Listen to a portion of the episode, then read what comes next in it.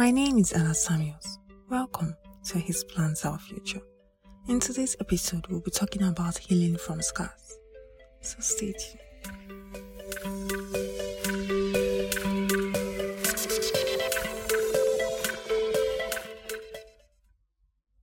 Hi guys, welcome to another episode of His Plans Our Future. It's another Friday, and I just want to say welcome, welcome, welcome, welcome.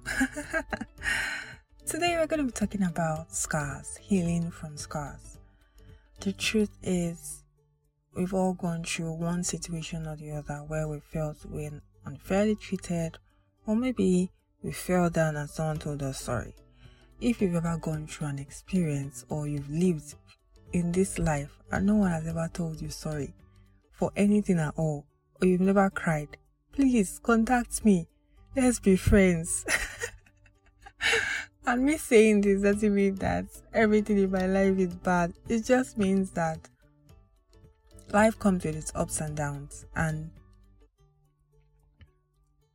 it affects us, it influences us, and we can't always have everything, you know, in the sense that everything perfect in this life without having to experience, you know, a little happiness there and some things that do not also count as very happy. But we can trust God that everything will be beautiful. All things work together for our good.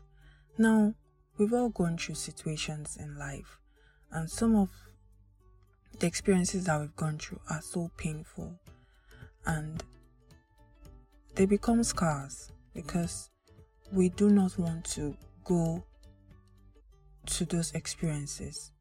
We don't want to find out what is it about this experience that hurts me. So we've buried them at the deepest recesses of our mind without completely healing from those experiences. So they end up becoming scars. And that's what a scar is. A scar is a wound that hasn't completely healed. And we find out in society today that many human beings, or the average human being, like some would say, has a scar, a wound that hasn't completely healed. And it's not a problem so much if not for the fact that some of these scars and some of these experiences that we we've faced in life affect the decisions we make in the future, the choices we make, the kind of people we want to enter into relationships with. They could all be affected by that scar that you had probably when you were younger, you were growing up, or probably at this present age or time that you are in right now. And that's why it's so important that we know how much some of the experiences that we've had that has become scars affect us, you know. And sometimes you probably won't even know that you actually have a scar because you've not thought about it and you don't want to go there. And if someone even asks you what's wrong with you, you say you're fine because you have gotten used to ignoring that pain. And that's why we're talking about it today. Because it's so important. Now, one way that a scar can affect someone, I'll just give an example.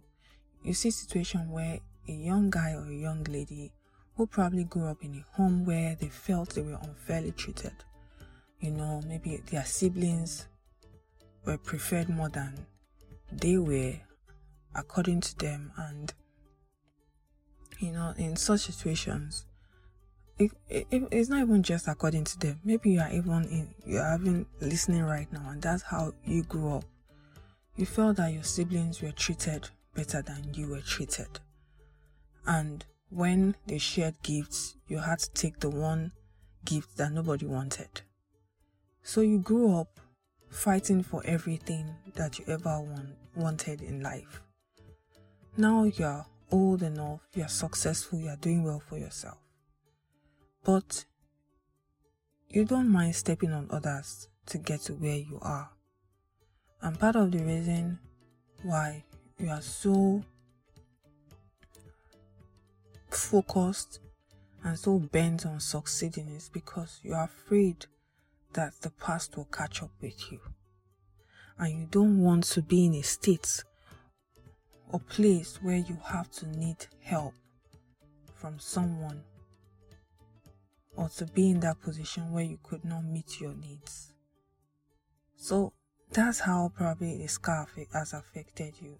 So it's not it's not bad to be successful. It's not bad to be motivated to be successful, but it's good that we have the right motivations for success.